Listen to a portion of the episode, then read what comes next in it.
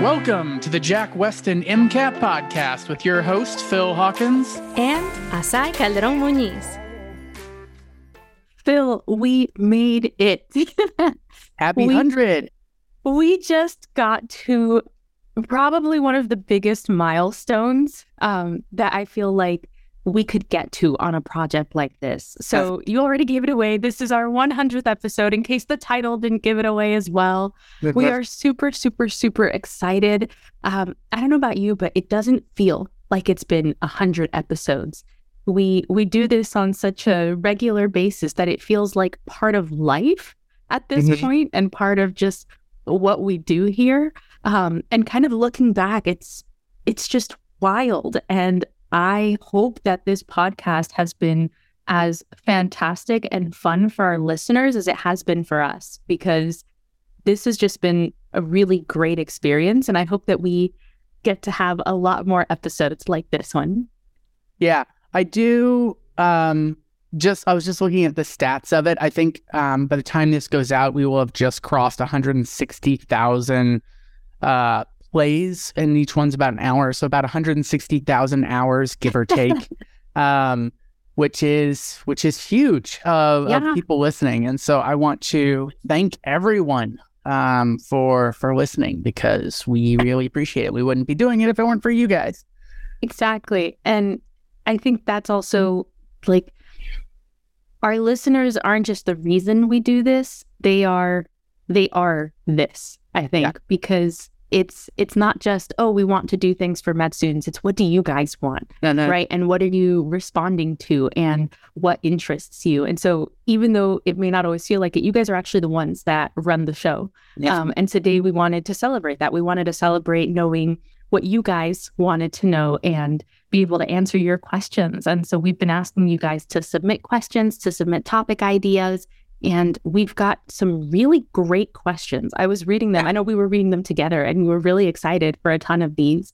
We won't, of course, have the opportunity to answer all of them, but we are going to tuck some in our back pocket because they just really are fantastic. And I- I think it's not just what's really great is that you guys ask questions and they're not just you, they're there are a lot of people. And so I think that they're representative of even people who didn't submit questions probably have these questions as well, which is really exciting.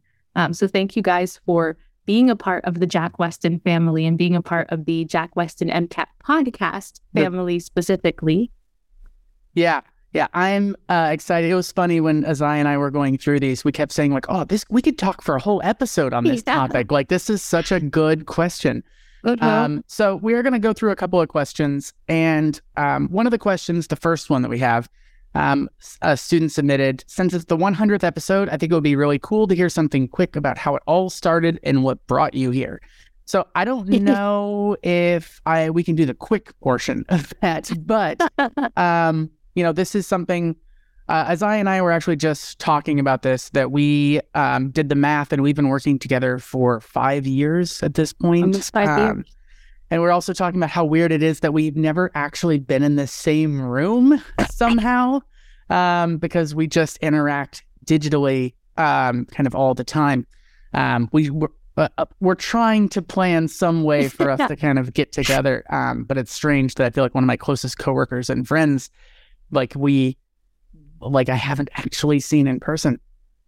Um, but you know, kind of like turning back, like how it all started. So Asai and I actually worked together at a different company, um, and I was doing some like sessions and like talking with students, and then Asai came on, and we kind of, I feel like immediately kind of clicked, and then um, a little bit later, um, I ended up moving here to Jack Westin um, and then you know loving the environment and like there's so much to do. And so when i came here there was like jack westin just did the cars section.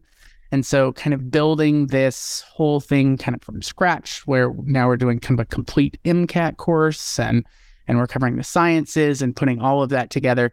Um, i pretty much immediately talked to jack and i'm like we need to get azai over here. Like of all the people i've worked with like azai i want to work with azai more. Um, and so I don't know if you have some stuff that you want to kind of chime in on that, but that was just like, okay, we need to pull Asai over into this area. It's funny. I was I was thinking of like just hanging up my hat. Um, and you know, I was like, okay, med school, teaching, you know, how does how does this how would this all fit into, you know, the next couple of years? Um, and I when we had worked together for so long and it's it's kind of funny i don't know if you remember this you kind of took me under your wing with the sciences so to speak when when i started off. Um, and so coming here and you know it was it was like okay if i move it needs to be for a good reason right? And it needs to be i need to believe in what i'm going to be a part of right? I need to make sure that students are first that it aligns with kind of my values my passions um, and I ultimately found that here. And I'm, I don't know if I've ever said this, but thank you for reaching out and thank you for for thinking of me in that moment um, because it's been a really great experience. And you already know this, but I really enjoy working together. Yeah. Um, and we have just such an amazing team at Jack Westin as well that getting to meet all of these fantastic, you know, people and who who really care about their students is is just really great. I really enjoy it. It's I say this and everyone looks at me a little weird because why are you a med student and you know working? Um, but it's like a little piece, like a little carved out piece for for me, and like peace as in P E A C E. Mhm. Yeah. Wow. I Yeah. I like I like that you mentioned, you know, like needing a reason to move beyond just like a financial thing or things like that. Because that was actually so before I kind of came here, I'd kind of gotten to the point where I'm like, listen, like I'm just gonna be like I got was kind of frustrated with the MCAT prep industry. And so I was to the point of like, listen, I'll just I like talking to students, I'll tutor students, I'll do live sessions, but don't ask me to develop anything. Don't ask me to build anymore because it kind of hurt and like it hurt to be like, oh, let's build this so that we can squeeze as much as we can out of students. And Yeah. when we're building it, let's not think about what's the most useful thing. Let's think about what's the most profitable thing and what's the least amount of work that we can put in to get the most amount of money. And I hated it. Yeah. And so moving to Jack Westin, all of a sudden it's like, oh no, like what's whatever is useful for students, that's what we need to do to the point where we spend a lot of stuff doing things that we just give away for free, like the dailies and the Chrome Yeah. extension and all those things. And like that immediately, I'm like, yes, I want to build stuff here where I had built stuff at other places. And I'm just like, okay, like I kind of don't like how this turned out because of cutting corners and and trying to deceive or take advantage of students. And this is something that just like Yeah. like I'm I'm glad I'm here as well and just kind of like falling into that position. So I think that maybe answers your question, but I don't know if you have something else Asai yeah.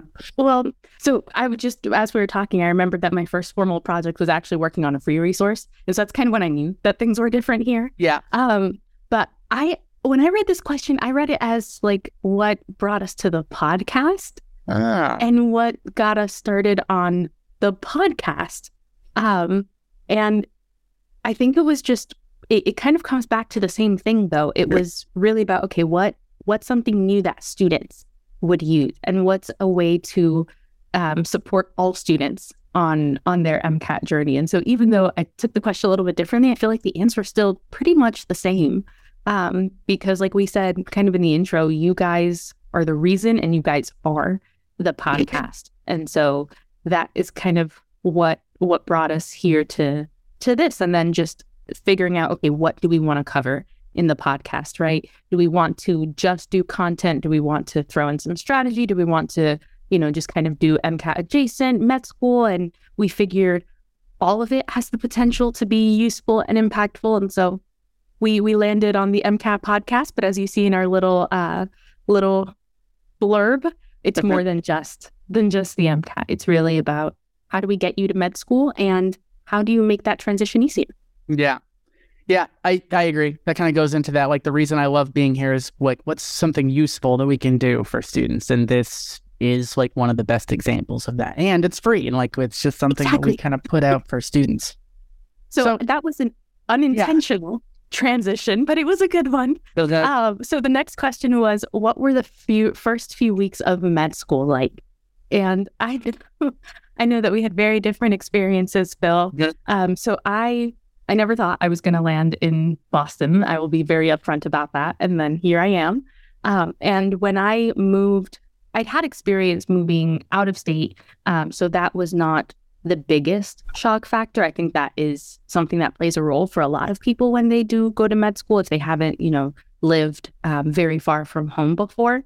For me, it was seeing a lot of people that I had met at Revisit. So when you get into uh, med school and you're deciding between the different schools, you have the opportunity, at least then in person. I think now some are doing a bit of both. Um, where you have the opportunity to go back, meet the people who got accepted, who are also considering going to that school. And at Revisit, I had basically met the people that are a big part of the reason why I'm in at, at HMS right now.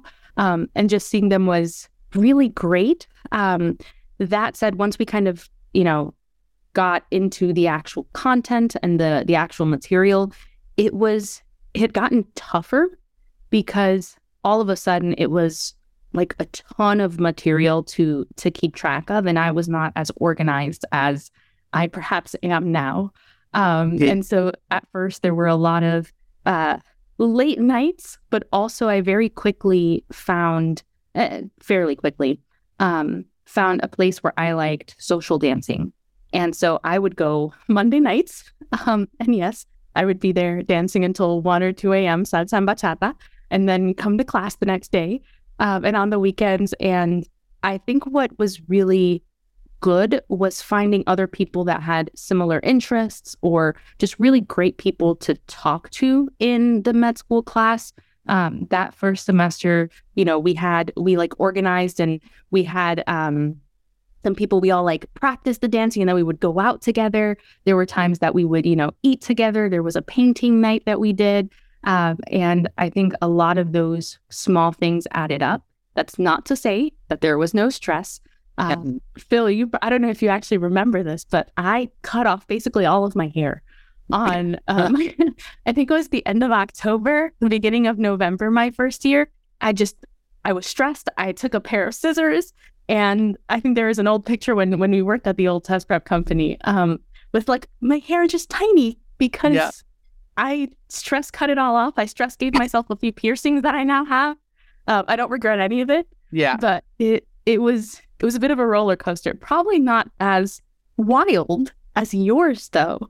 Yeah, I, I know you say that, but like in the other hand, I'm like, nah, like that's it, it's just a very different thing. I yeah, I do want to just echo what you're saying. Like the the friends I made in med school are some of the best and closest friends that I have today, even though it's been over a decade.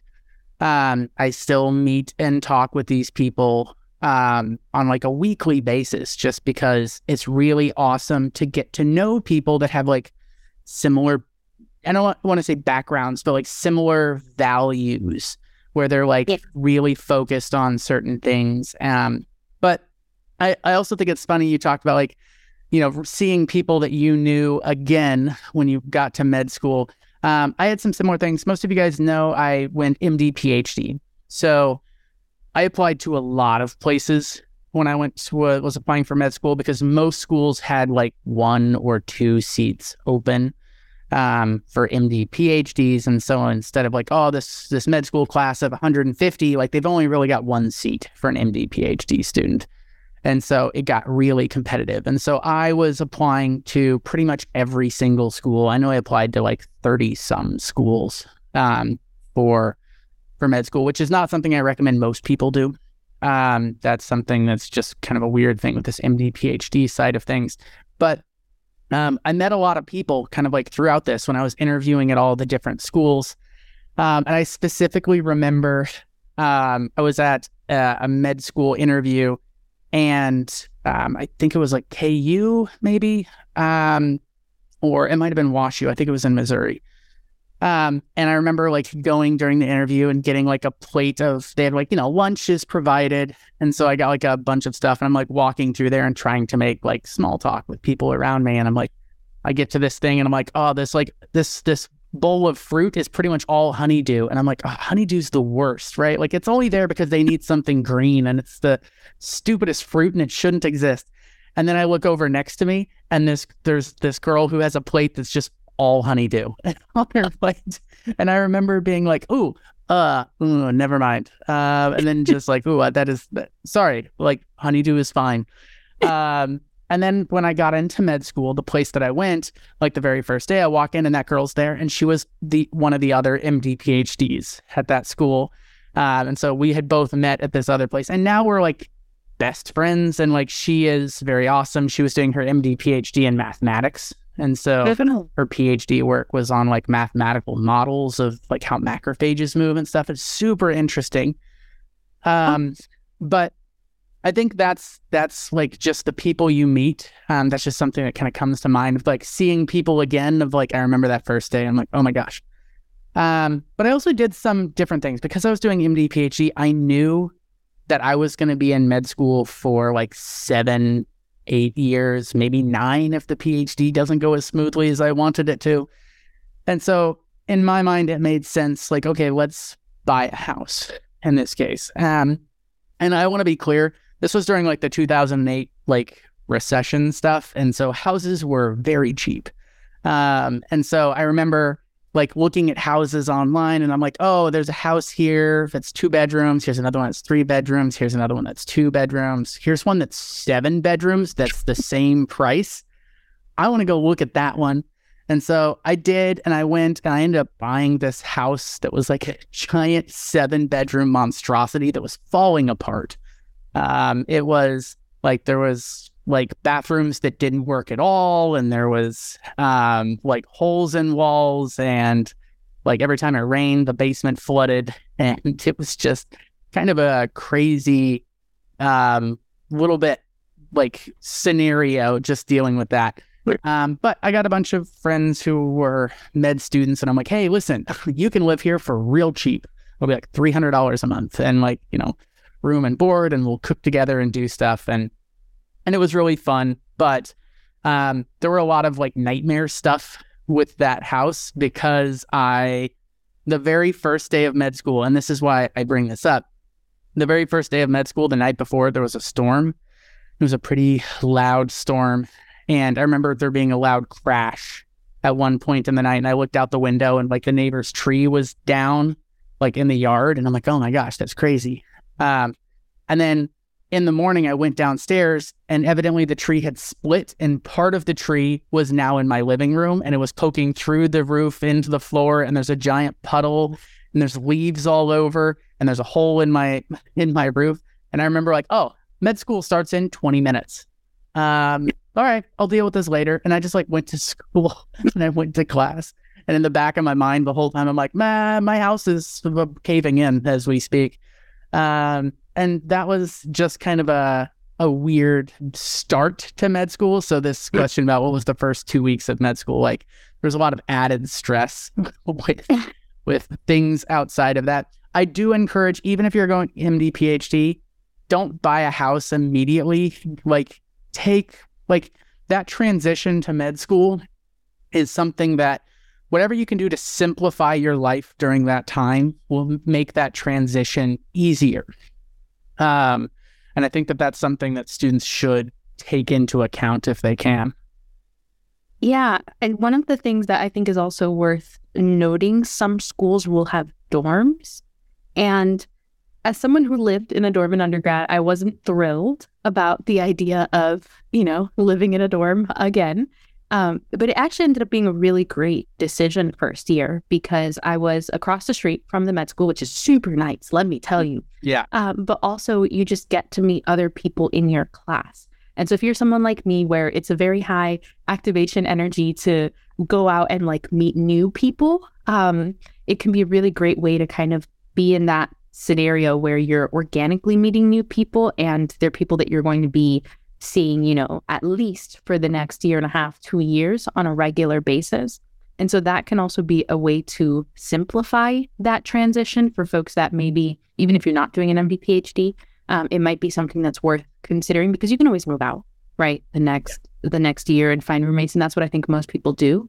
Um, but yeah, yeah, something to think about. That's and I think you and I had a very similar thing where my um, method of dealing with things. My default was okay, like school's getting overwhelming. I'm going to start to seclude. and just Yeah. kind of wall myself off and like I'm just gonna work on this real hard. Nobody distract me. I don't need friends. I don't need things. I like just let me work, right? Um, and that's not super healthy. One, um, and I recognize that about myself. But that's also why I think I really liked living in that house with multiple medical students or pre med students because it Yeah. forced me to like start to talk and communicate. And all of a sudden, I realized, oh, the stuff I'm struggling with, everyone's struggling with. And like, if somebody figures out a good way to deal with this and talks to me about it, like all of a sudden I can deal with things Yes. better. And so, kind of going in with kind of this team mentality, um, and and developing that. This is something that everyone. It's very overwhelming. Med school, just like you said, the problem is volume. The problem is not that one idea is too complex to wrap your head around. It's not complexity that's the issue, it's the volume. Um, and so I think that that's something to be aware of. I also will say that the first few weeks of med school, um, I think it was like the first two months, I took a nap every day. And I know most people hear that and they're thinking like, "Oh man, it's so easy that you just like took a nap and like every day." I'm like, no. By about like three o'clock, I could not think anymore. My brain was melted. And like I am literally like I'm having trouble speaking to people because my brain can't find the words. Um, and this is something that just that there was a little bit of exhaustion was just kind of dealing with the volume. And so um that's that's one way that I would deal with that is like I'm okay, I just need a like 20 minute nap, like power nap and reset my brain. Um and that's something um that I did every day and it's just because it was very overwhelming and I just needed a moment to kind of shut down and then restart um and reapproach things. And that's um that was something kind of as well for those first few weeks. I will say my med school also started with anatomy and physiology. And I think most med schools do, um, where you have to figure out how the body's supposed to work before you figure out how things break down. I know that there are schools that do some alterations to that, where they kind of go in and like, let's just focus on this organ system and everything, like how it works, but how everything can go wrong. And regardless, um, I hadn't taken anatomy or physiology in undergrad. And I remember being really overwhelmed um, with just like, there's a lot of vocabulary, right? Like our professor was using terms like caudal. And like that was his instructions was to like make a lateral incision caudal to T4. And I'm like, I don't know what that means. right? Like, like I can't even follow the directions here. And so sometimes it felt like when I was taking anatomy and physiology because I wasn't familiar with the language and I wasn't familiar with that. So I was taking a class that I didn't know the content, but it was almost like I was taking it in a foreign language as well.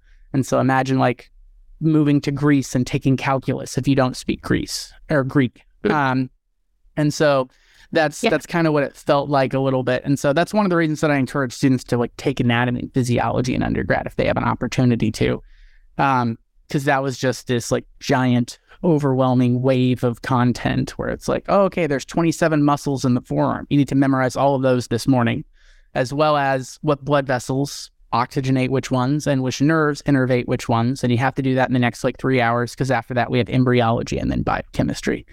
And it's like just this volume of stuff that was was a struggle to deal with. Yeah. And I know on other podcasts we've talked about like how we addressed that um, and kind of how we made that transition easier. But I know we've we've kind of our our first question was about um, or at least after our hundredth episode one, our first one was about the med school experience. But I know we have some about getting into medical school and some of the the app process. yeah, like how to deal with. We had a student ask how to deal with secondaries and the stress of it, um, how to be organized and how to prep for interviews, when to start prepping for interviews. Um, those like a couple of different questions that we kind of all combined into one.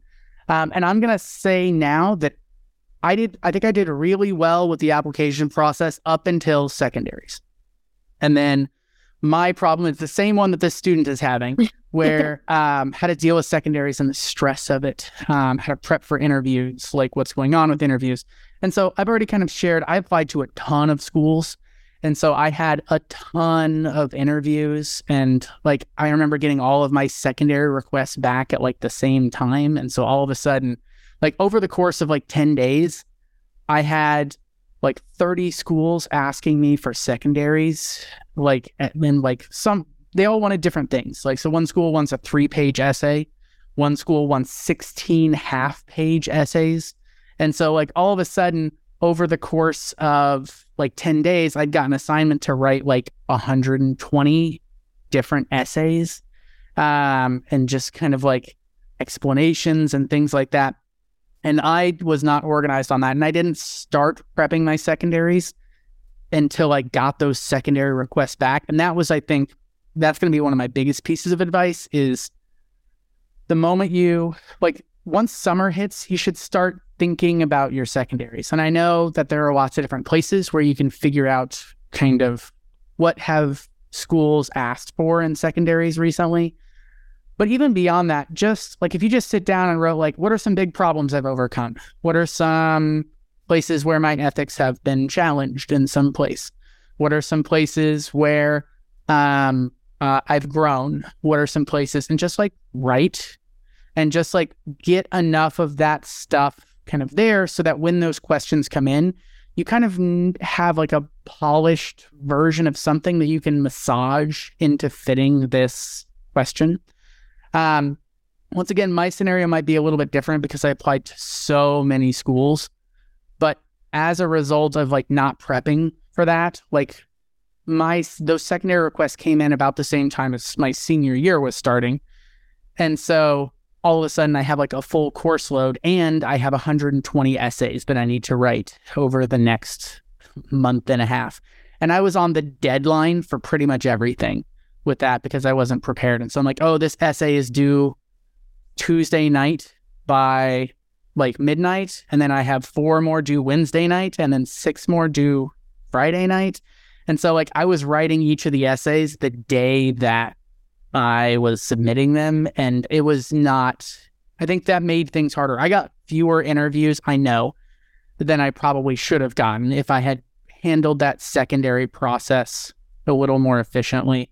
And because I was on the deadline for all of my secondaries, I was like putting it, sending in my secondaries later than everyone else.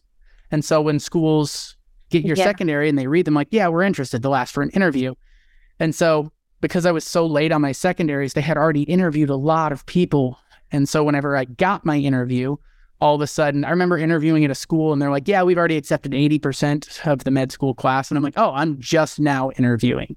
And like only 20% of the med school class is open at this point. Um, and so being really late and not organized, I think was a big problem. I think students tend to get like tunnel vision, like I just need to worry about the MCAT. Or after that, I just need to worry about personal statements. And then eventually you hit a point where it's like, oh, okay, like you should have been thinking about this a little bit earlier.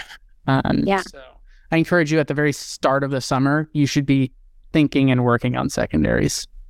Yeah, I think that's a really great and important piece of advice. Um, in my case, I applied to fewer schools. And I was in a program at the time that I was receiving my secondaries. Um, and I think having that accountability, knowing that other people were also receiving their secondaries and in the process of working on them was actually really helpful for me. So I think I've mentioned this before, and I know Phil, you you know this and can appreciate how, despite this part of my personality, I'm very much an introvert. Um, and so I need a lot of like downtime and recharging. Um, but that social accountability was, I think, super helpful. And then something that I that was suggested to me that I started doing and could have done better, but I think is still important, and you touched on this, is get an idea of what the schools have been asking recently. And that's not that hard to do right? You probably know people who are a year ahead of you um, and who have gone through this process. Um, you probably can just do a quick search online. A lot of things come up. People often share their experience. And the thing is, a lot of med schools have very similar secondaries. And so you can take a piece and adapt it to what, you know, might be a little different from one school to the next, recognizing that yes, you're going to have a lot on your hands. The more schools you apply to, the more proactive you should be about this because the last thing you want to do is be in a situation where you're basically burning out as you're writing, Mhm. right? Because that's a tough situation to be in. If you're spending, you know, 12 hours of your day on your summer break writing secondaries, the the ones that you start the day with versus the ones that you end the day with are going to be very different in quality, right? And so doing a little bit at a time, I found was more helpful. Yes, when I actually got them, I had to make adjustments and you know, I had I hadn't like written them all out, but I kind of had topics in mind for questions that did end up coming up in the secondaries. Okay. And I think that made the process easier. I still had plenty of things, you know, going on at the time. Um, but if I had if I had been in a situation where I kind of like had as many as you and hadn't, you know, been looking, I personally would have been overwhelmed and probably have shut down on Yeah. some of those and probably not have finished applying out of the sheer just like the amount of time that it would have taken. Because that's something else to keep in mind. If you are on summer break and have all the time right versus if you're doing another program or you know you're taking summer classes or something like that you've got to really take that into into consideration if you're working. Um, and so don't take those things lightly but still make sure that you're enjoying your summer I think that's the other thing. It's really easy to get tunnel vision, just be like, I need to do this, I need to do this, I need to do this. And then life is passing you by and you're not actually enjoying it. And that's it's it's weird to say that because I'm someone that has done that. Um, and Yeah. also recognize that like, oh, no, I need to do this. You don't understand. And it's like, well, yes, you need to do it, but those enjoying where you're at is incredibly important because if you wait, if you tell yourself, I'll be happy when I get into the undergrad that I want to get into. I'll be happy when I graduate. I'll be happy when I get the MCAT score I want. I'll be happy when I submit my primary, when I submit my secondaries, when I interview, when I get accepted to med school, when I, you know, get into residency. The goalpost will keep changing. Yeah. And so you have to, you have, like, we, I say, actually, I'm going to say we because I'm still working on this. We have to switch our mindset. Um, and so when we're talking about all of these things and, you know, thinking ahead of time what you might want to include in your secondary, or some potential topics, it does not mean let it take over your life or have it take over your life. It means give it some space, give it some time, and give it some thought.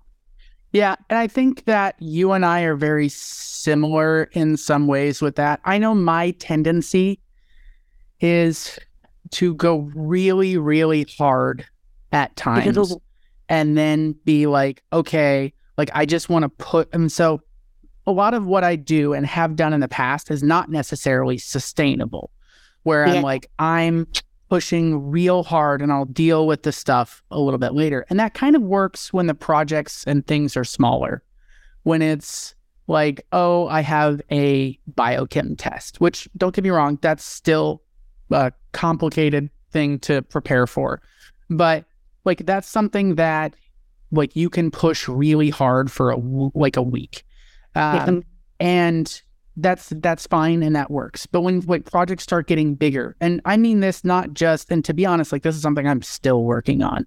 Um, where it's not just like applying to med school, what's going on in med school, but also here at Jack Westin, we're trying to build some really cool things here behind the scenes, and there's some stuff coming out in the future that I think will will blow students away. Um, but like I find myself being like, oh, I'm just going to push real hard. And this is something that like I'll work like 60, 70 hours a week trying to make stuff happen. Um, and I'll just be like, oh, I'll take a break sometime in the future.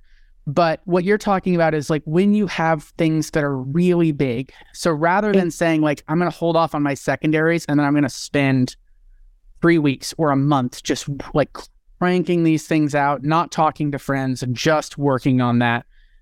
That's not healthy. Yeah. And you will do a worse job than if you say, like, oh, I'm going to work on this for three months, but I'm going to just like, I'm going to have enough free time to not be burnt out and to not be kind of going through that. And so that necessitates that you have to be aware and thinking ahead more. You have to be a little bit more organized. And I am not great at that, which I think is why I end up with this kind of sprinting men- mentality where I'm, I'm going to go real hard, real fast in short bursts. And you need to be able to kind of like look more long term. And so planning is important. And if you're someone like me, like that can be a little bit hard to kind of think like six months or a year in advance. But I think that that makes things a lot easier, especially when I don't know why I didn't consider it, but like I'm going, like, I have like 120 essays due over the course of a month on top of school. And then I have interviews where I'm going to be out of town. And like most MD, PhD interviews were like two days interviews. And so all of a sudden, like two days of every single week for like three months, I'm like, okay, I just like can't be in class. And like I was not prepared for that, especially when those started to overlap with I need to be writing essays. And like if I had started earlier and thought ahead more, that would have made things much, much easier. Um, Yeah. I do want to throw a quick plug to the admissions department at I- Jack yep. Westin. Like that, their whole thing is to help students be organized and think ahead and prepare for things. Um, and I think that that's that's big. Um, there's also the interview stuff, which I do want to talk about, but um, I feel like I've been talking. This is so interesting that like there's there's some things that I really did wrong, and I don't want you guys to do those things. And so Yeah. that's why I'm so like passionate and engaged in this. Yeah. No, I think the the points that you've made, right, are I'm you know that I'm in agreement with them. Um, I think finding a way, if you haven't already, and if you're not someone that is much of a planner or um, not as organized as you'd like to be, now is the time to start figuring that out because it takes time to find a planning and an organization style that works for you. And so if you don't already have one, start playing around with some ideas because it will make your life easier in the long run. Um, but yeah, with interviews, it's interviews you've you've got to start mentally prepping for them. I would say as soon as your secondaries go out, because you get, if not earlier, actually much earlier. Um, but when I when I say that, like when you get your secondaries, you start seeing personalities from the school, right? Uh-huh. And so what's on their website, right, and their mission statement might be different than actual practice. Uh-huh. And so you can start getting a feel for how is this school different than this other school as you're reading the secondaries that have gone out to students, right? That have Yeah. gone out to you guys. Um, and that that factors into the interview process as well, right? Because you want to be yourself. You also want to make sure that you are showing why you would be a good fit for that school. Uh-huh. And so I would say as soon as you start seeing that, you should already be thinking, okay, what what is this school looking for? What am I looking for? How do those two things intersect on a more practical level now that I have more information about the school itself? Yeah, that's a really big deal. And I just want to emphasize this, right? Like you need to know what is it that the school cares about. Yep. And that's in the interview, that is more important than Yeah. like anything else, right? Um, I like to use this this analogy of like I I, I don't want to be misleading, right? And so this analogy I feel like kind of is a little bit tricky. Uh, I'm with like potentially being misleading, but let, let me explain my analogy first before Yeah. before I, I confuse people any further. Um, let's imagine that you're in a scenario where you need a job to survive, right? Like you have kids and like we are starving, like we need to get this job, and you go to a job interview, and they ask you, okay, like in the interview, they ask you, okay, so if somebody asked you to do something that you thought might be kind of shady at work, what would you, how would you respond to that? Right. And I know most of you guys are thinking, like, oh, like, no, like you just don't do things that are shady, um, things that like might be kind of quasi legal. Right.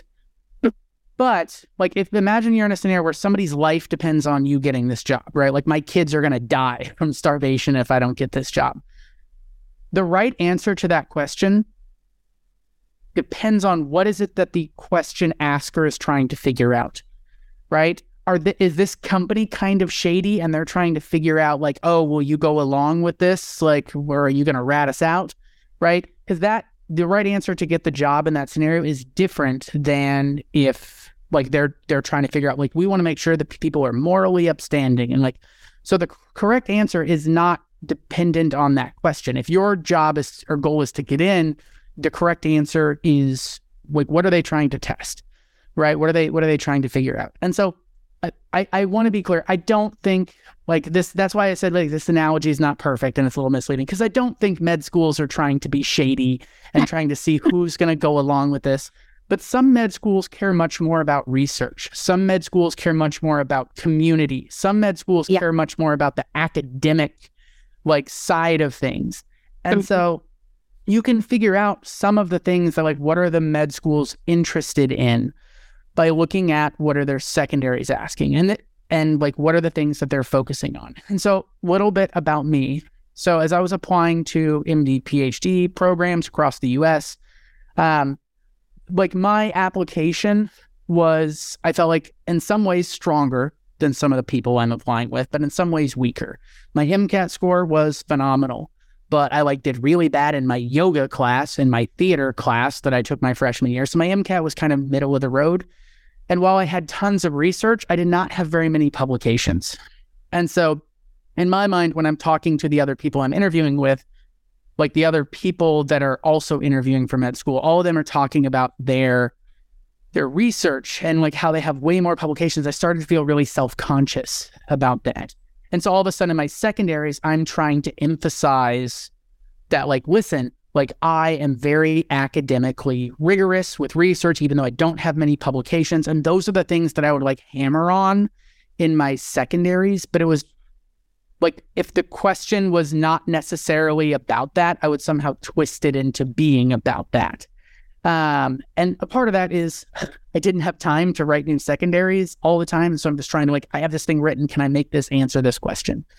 But like med schools that would ask a bunch of questions about community and support and things like that. If I'm answering all of my questions about research and like how do I how am I helpful to my my my community? I'm like, oh, because I'm doing a lot of research on this topic, which can really help the community.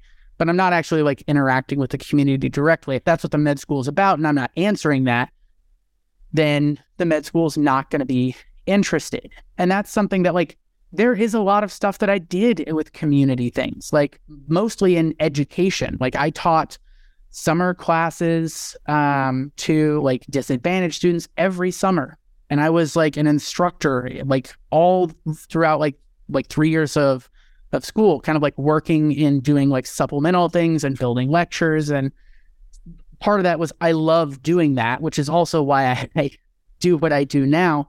But there was a lot of stuff there that like oh, I should have paid more attention to what it was they were asking about, Yeah. and I would have been better at that.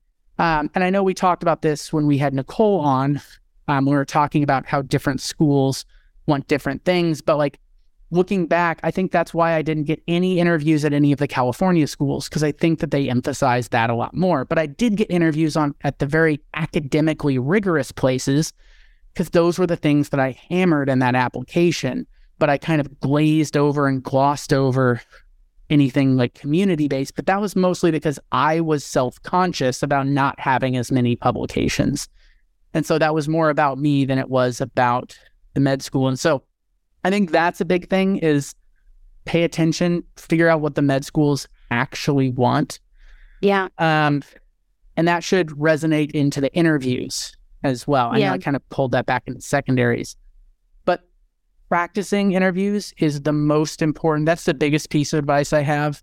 So, whenever I got interviews, I ended up doing 17 interviews um, at 17 different schools, which once again, it's a lot and it's chaos, but I was like panicked because I'm like, oh, like this, uh, I, there's only like 150 spots total in the US, and I want to get into one of those spots.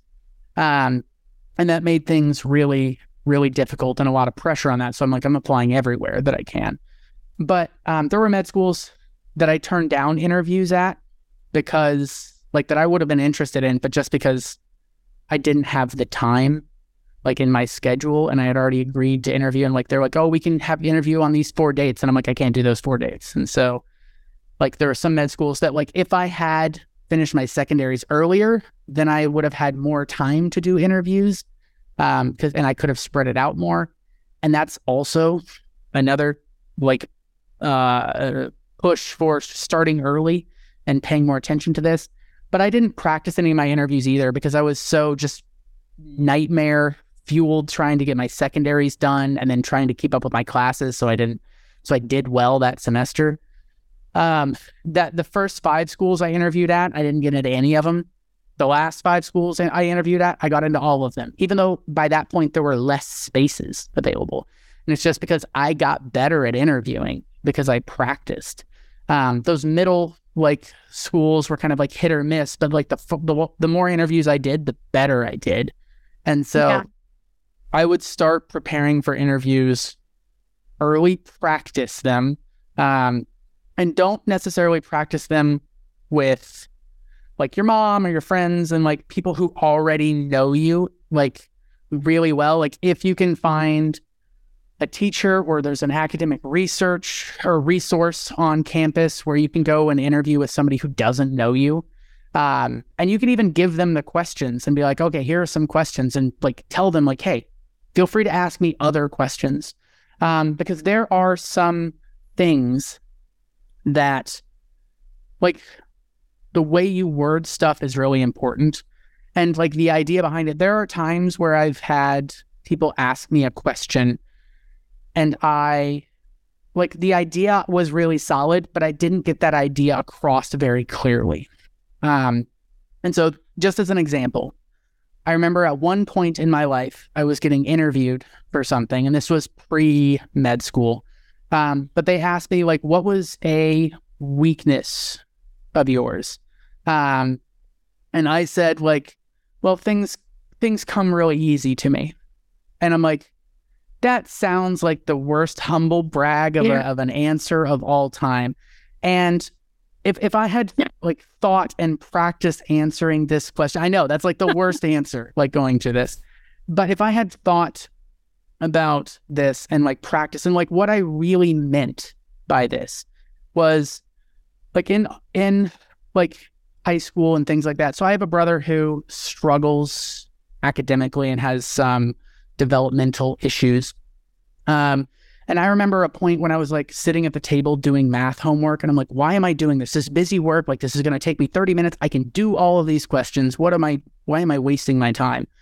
Um, and just thinking like, oh, this is so stupid. And then my brother, at the who was also at the table, was just like really, really struggling, um, going through this. And and I remember feeling like this, like oh god that's really crappy of me to be like oh this is stupid and why is this a waste of my time like i have abilities and so i should be doing what i can to help more and so i think like the the idea that i was trying to get across is like sometimes like there is a burden not a burden but uh with I don't want to go Spider Man, but like with great power comes great responsibility, sort of things. Like I there are some things that I I am good at. I'm good at learning stuff. I'm good at explaining stuff, and sometimes it's easy to take for granted that that is not always easy for other people.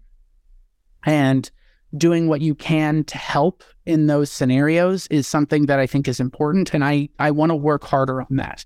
And that is a way better answer than sometimes stuff comes easy to me. I'm like, it's too easy. I'm like, that's like the idea there that like what I was trying to get across, I hadn't practiced getting that out and I was not good at getting it out. And so learning how to how to like think about like how am I going to phrase this? How am I going to explain this idea is something that um if you don't practice doing that, even if you know like, oh, I want to touch on this idea, practice getting those words out because it may not come across like you like you intend it to. Um, and so that's something to to to think about. Yeah. I would also add if you have, so you mentioned that, you know, if people have the opportunity at school to do some mock interviews, um, I would also add, see if anyone at your school can connect you with students from your school that ended up at that med school or that interviewed at that med school. Um, because the interview process itself at the med schools that I interviewed at was very different for each, like incredibly different. Um, you know the the mini mock versus the personality of the people interviewing at one school varied from the next. Who they had interviewing me varied from the next. I had some schools where you know it was medical faculty. I had schools where it was you know the actual med school faculty where there were med students um, interviewing. And so it's it's a you can have a very wide range of folks and personalities and different questions Um, and you want to make sure that you are prepared for as many of those scenarios as possible. Because if you go into a med school interview thinking, oh, the med school faculty are the ones that are going to interview me, but then the dean of students, a med student, and a clinician are the ones interviewing you, that's a very different experience. And it can be incredibly jarring. And you want to avoid anything that's super jarring on, te- uh, not on test day, on interview day, if, if you can avoid it. Right. And so those are things to think about. I remember I had um, a student interview me and they asked me at this point, I don't remember if it was like third grade, first grade, something along those lines. And I was just like, I remember, like, what do you, what is this? Um, and I think one of the best pieces of advice that I got, if if not the best piece of advice um, from a student who you know had gone to my school and then interviewed and, and was here, was you they already established that you've got the basic qualifications to go there, or they would not have given you an interview. Yeah right? Because they have med schools have their pick of who they want to bring on. What they want to know is, are you a good fit for us, right? Who are you as a person? And so their suggestion was remember that, you know, to be yourself, right? It sounds super cliche, but it's important. But also remember that you are interviewing the med school as much as they're interviewing you. Yes. Because you are committing to spending at least four years at this institution, letting them shape how you become and and what kind of physician you're going to be. Not specialty but like as a as a physician in general the way that you go about you know thinking and processing and um, how you practice medicine which is the rest of your career uh-huh. right? So it is just as big of an investment for you as it is for them and you don't want to end up somewhere where you are going to be miserable and unsupported for the next at least four years of your education. You want to go somewhere where you look around and you say, okay, I can learn with these people. I can grow with these people. And I think I've mentioned this before, but there was a med school that I interviewed at that the moment I left interview day, I knew that I was not going there. Yeah. I was like, I saw the people that I was interviewing with, and I was like, if if these are the kinds of people that you're bringing on to interview and you can't screen for this, you can't screen for these like God complexes, and like, you know, people who who just seem like they all they care about is numbers and not people. Yeah um, I don't want to go here. And so when I got the acceptance to that med school, I laughed because I was like, this is the no, what you showed me was not where I want to go. And so when you go in with that confidence of, okay, I'm also here to figure out if you're going to be a good fit for me as much as, you know, it, it might seem like, oh, well, you know, you must be really full of yourself to to think that's like, no, it's it's a big investment. Yeah. Right. And that gives you the confidence to say, yeah, this is who I am this, I know why I would be a good fit for you, right? I've done my research, I've done my mock interviews, I've prepped for this, I know what I'm going into. So let me show you who I am and you show me who you are. Yeah. Um, and it becomes kind of like a con, like a like a meta conversation, right? Yes. With with the med school.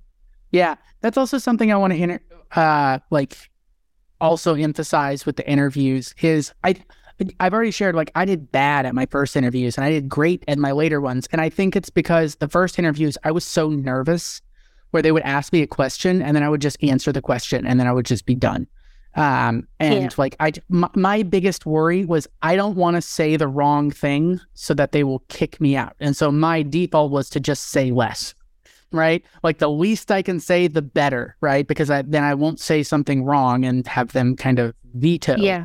Um, but as I did more interviews, I got more comfortable with it. It got like honestly, my later interviews were fun and I enjoyed them because I get to meet and talk with a surgeon for like 30 minutes. And I'm like, oh, like, like, you know, they would ask me, like, what do I see as the biggest problems in medicine? And I would kind of like give my answer. And I'm like, like, do you like what like what do you like does that make sense? Are those some of the problems that you see coming? And like a lot of times the physician be like, well, Kind of, but like really it's more this facet of that thing you talked about. Like this is the stuff that I deal with on a daily basis and it's like continually frustrating and and like all of a sudden it becomes more like a conversation and this um there's this idea of this is actually an MCAT term, reciprocal liking.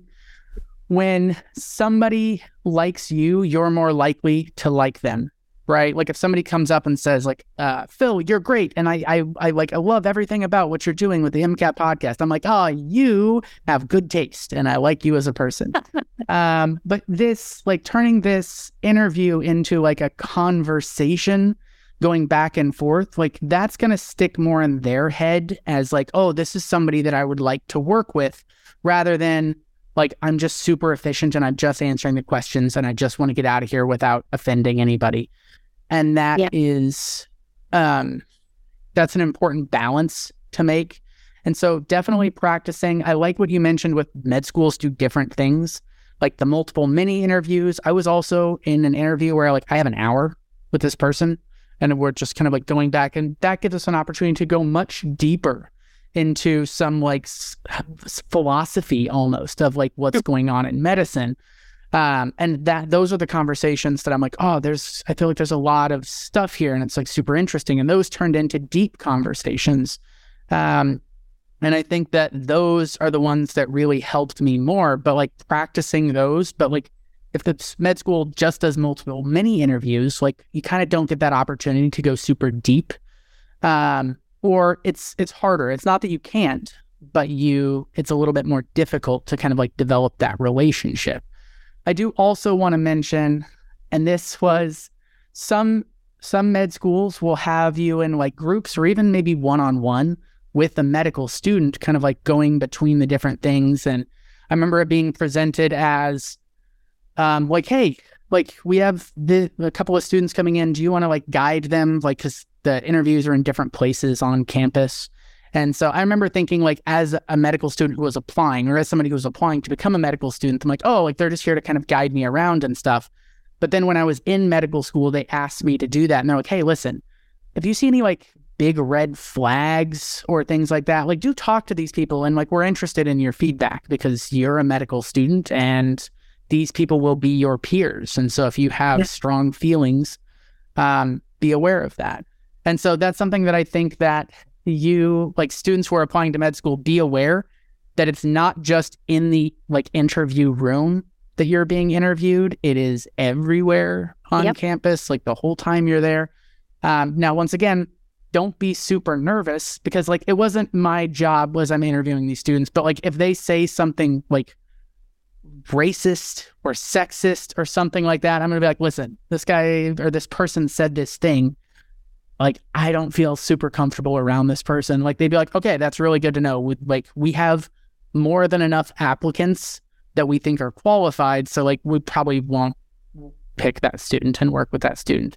And like that's something to be aware of, right? And so keep in mind that um you're you're kind of being interviewed kind of throughout the process. But like I said, the more you do it, the more fun it gets. And I enjoyed my interview days. And I know that I'm probably giving lots of people tons of anxiety, but this is why it's important to practice because you're going to be anxious at first. Yeah. And two kind of quick, quick thoughts for for those of us that have struggled with imposter syndrome, maybe you are applying somewhere and you're like, I don't know that I'm actually good enough to come here. Um, and you know, maybe you interview at that place and you're like, I'm not 100% sure, or you know, that that was that I had that all day here. um, mm-hmm. But Phil, you were sharing how you know hearing other people talk on t- on you know during their interviews about how they had all of these publications and whatnot. It's really easy to end up with you know that kind of pang of of imposter syndrome in the moment. Um, something that is going to sound really weird, but that I found and have found helpful across the years is have somebody sit down with you that someone that knows you and just walk through your strengths together sounds super weird. Sounds like okay, you're just going to get full of yourself. No, when you when you've struggled with imposter syndrome, it's good to have that reminder because that's what med schools are going to ask about, right? Or that's what they're trying to figure out, mm-hmm. right? They're trying to figure out what are your strengths as a person, right? Not just on paper academically. And so you want to make sure that you have some responses to that as well. Um, on the flip side of that, if you are someone that is very, very confident and have all of the stats, that is fantastic. Be mindful on interview day because there are instances where people will have all the numbers and you think that they would get into, you know, a place and then they don't get in. And it's not because of the numbers, right? It's the interview, like you were sharing, Phil. And so in some instances that could be a lack of preparation. In other instances, you know, if you come off as cocky, that's not going to get you very far. And so just kind of being mindful of that. Um, so both ends of the the spectrum kind of have to actively work to make sure that you are presenting the best version of yourself on test day. Um, because we all have good days, we all have bad days, but you want to make sure that you are prepared to have a good day on Mhm. interview day. Yeah. So I, man, I feel like that's like a whole. Like that's one of those ones that, as I and I were talking about, like, oh, we can talk about this for I a know full I'm looking at our list. yeah, and I'm like, there's so many great questions coming in here, but um, we do have another question here that is very like MCAT focused. Yeah. Right. Um, so without going too deep into details, um, this is a, a student that kind of started off in like the low 480s, but they've gone up um, to the 490s. They've kind of like improved. Um, but they they find that they are like still not where they need to be, and they need to get this I- increase. But they find themselves kind of in this scenario where they're like they're averaging like like the trajectory they've been having is not gonna get them to their goal in time for what they're looking for, and they have been improving. But um, how to essentially kind of supercharge that? Like, how can i i make this work better? Um, this this is a big question, and this is a very very hard question to answer for this specific student Yeah. because students are different, right? And this is something that like that question of like how do I get the most score increase in the shortest amount of time? That's a question that literally every single student should be asking themselves this right? This should be a, a thing that you should be asking, and this this spills into med school as well. Is like with med school being so difficult because of the volume, you have to learn to prioritize the highest yield or the things that you're weakest in, and like learning to kind of prioritize and figure out where the issue is. But um, going back to this student, like this student says they have like about two months before their actual test, and they need to kind of get this increase. My first gut like instinct here is I need to talk to the student more in depth. I need to figure out what's going on here because there are some students that their problem is content stuff. There's some problems or some students where their problem is timing and endurance or data interpretation. Um, there are some students that it's like some conjunction of the two. And like even when it's content areas, it's not just like, oh, content is the problem. It's like what content areas are problematic. Um, but even then, like even if you're like, okay, I'm pretty bad at biochem and I'm pretty bad at physics, right? Like those are the two and two topics I'm really struggling with. Biochem is way higher yield. And so all of a sudden you have to factor in not just like your strengths and weaknesses, but also high yield, low yield, and Yeah. and factor all these things together.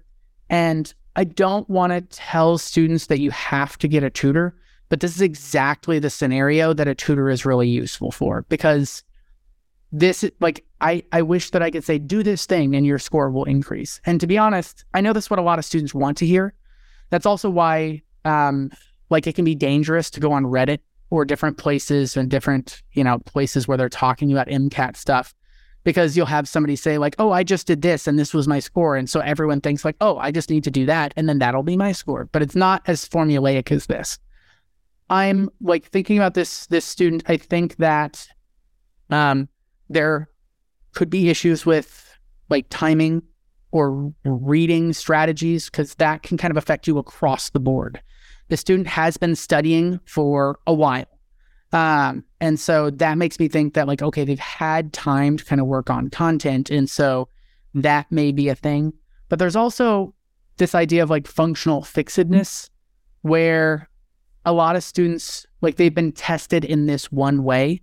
And so they think that that's the only way they're going to get tested on this topic. And so they kind of don't learn to think laterally and like, oh, is there another way to solve this or another way to solve this? And learning to be a little bit more mentally flexible, where like, oh, they can test this topic in a bunch of weird ways. And so being able to recognize, like, oh, this is this topic. I've never seen them talk about this in this way, but like, well, if this is true, then like C and D don't, make any sense. And so it's A or B at this point. And like, notice, like, kind of taking a second like they're asking me, for example, about like what happens when I mix these chemicals together. And I think a lot of students, especially based in undergrad, think that I need to have this reaction memorized. But like, really, no. It's like note that C and D aren't balanced equation, and B has a carbon that has five bonds to it. And so that's not true. So the answer is A. And like, to be honest, you don't even need to read the question there to know the answer is A because C and D aren't balanced and B has five bonds to a carbon. And so those are just out. And so even without reading the question or reading the passage, you could still get the right answer there.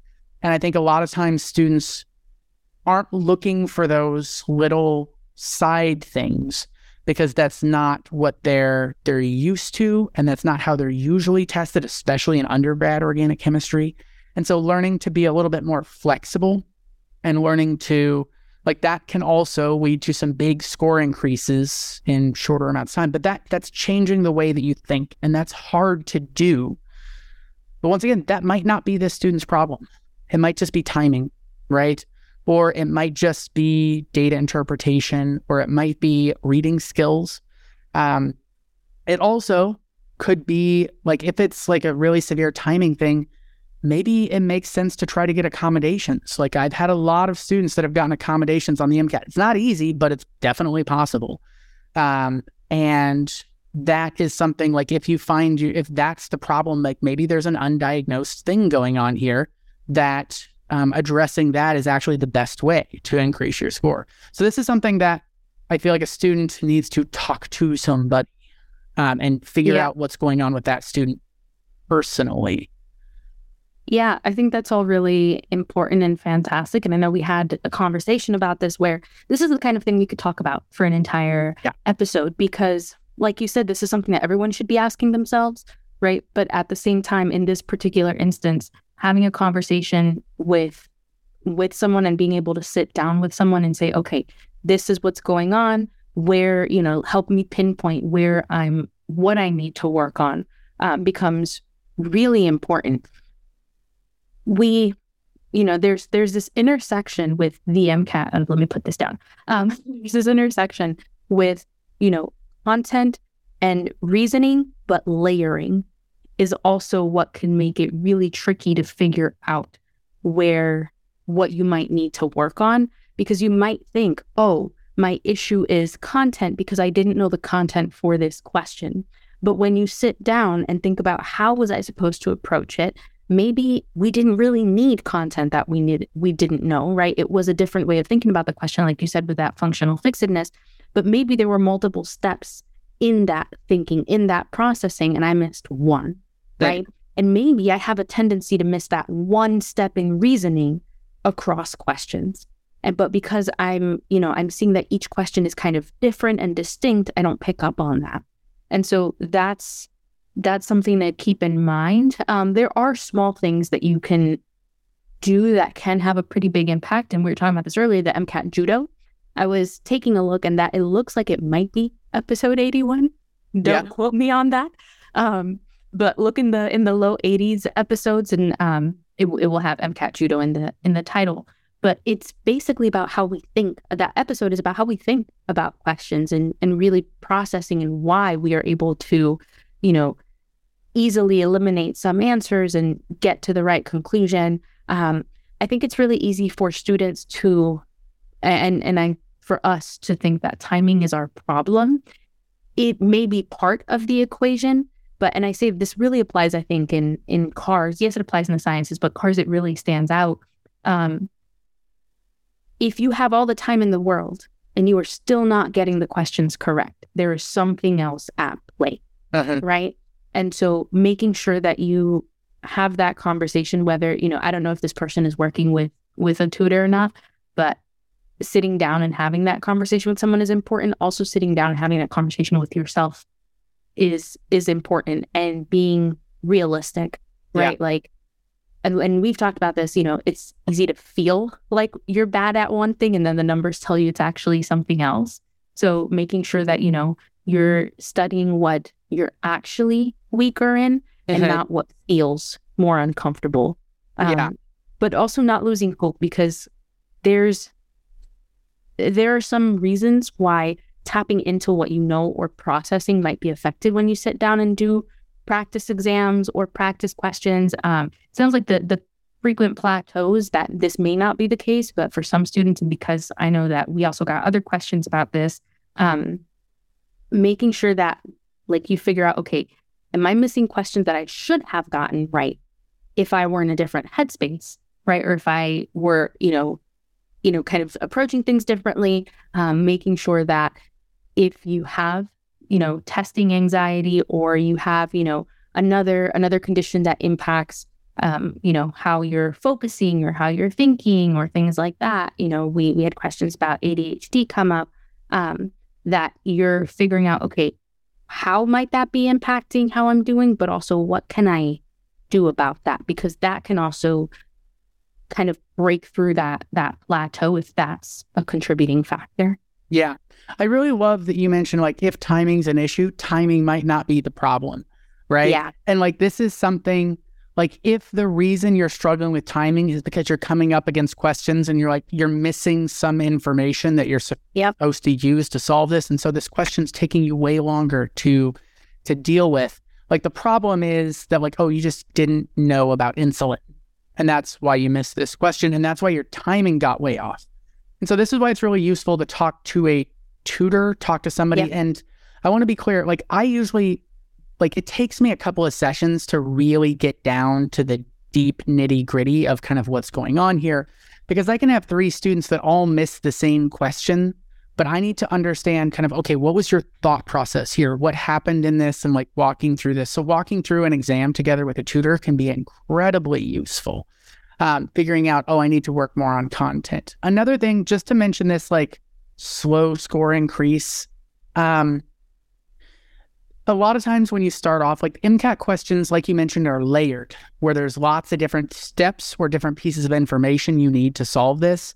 And so for one question, you may need to know about neuro and membranes and capacitors and voltages with like electrostatics. And like those four things at the very beginning of your prep, like let's say you didn't know any of them, you missed that question. Now, let's say you study for three months and you learned about neuro, you learned about membranes, you learned about capacitors, but you're you still haven't like you still haven't mastered circuits. Turns out you missed that question because you needed all four of those pieces in order to answer that question. Now, you know much more than you did before, but you're still going to miss that question because you're missing that last piece. And that's why the MCAT being so layered can be kind of tricky, right? Figuring out what's the piece that I missed here and how to work on that. But that also means that generally, what I see with students um, when they're kind of starting out with those score ranges that this student submitted the question, um, I do tend to see like scores kind of have more of an exponential curve where they increase faster the closer you get to test day because you start to put those last little pieces in and like, oh, learning neuro was like the last or learning circuits was like the last piece that I needed to answer, not just this question, but those other four questions. And so, because everything's kind of layered and mixed and integrated, um, having like having mastered half of the content doesn't mean you're going to get half of the questions. Like you'll get like 20% of the questions. And like it's this weird thing that because questions have multiple topics combined into them and multiple skills and multiple steps, that like in order to get like 75% of the questions correct, you have to have mastered like 90% of those things. And then like the last 10% moves you from like 75% of questions correct to 100%.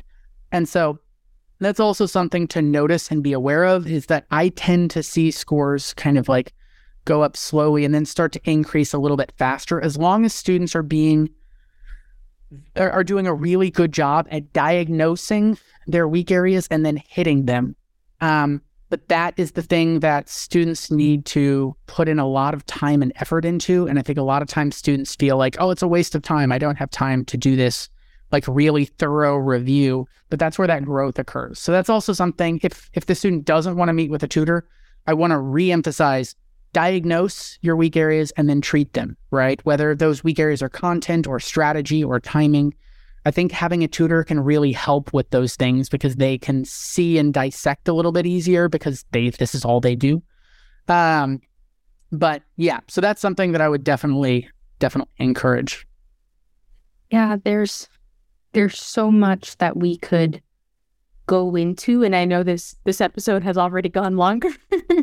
um, but it's it's really important to sit down and invest that time in understanding um, what's going on because brute forcing your way through and just doing more questions if you don't know why you're missing questions is not going to be as effective and efficient, right? And it's not going to get you as far. And so um, investing that time is is important and it's worth it, even if it's uncomfortable. Um, and then look at what's worked for you in the past, right? It, yes, the MCAT is very different from undergrad, right? But there might be things that you did when you were having difficulty in undergrad that helped move the needle and take a look at those as well, right?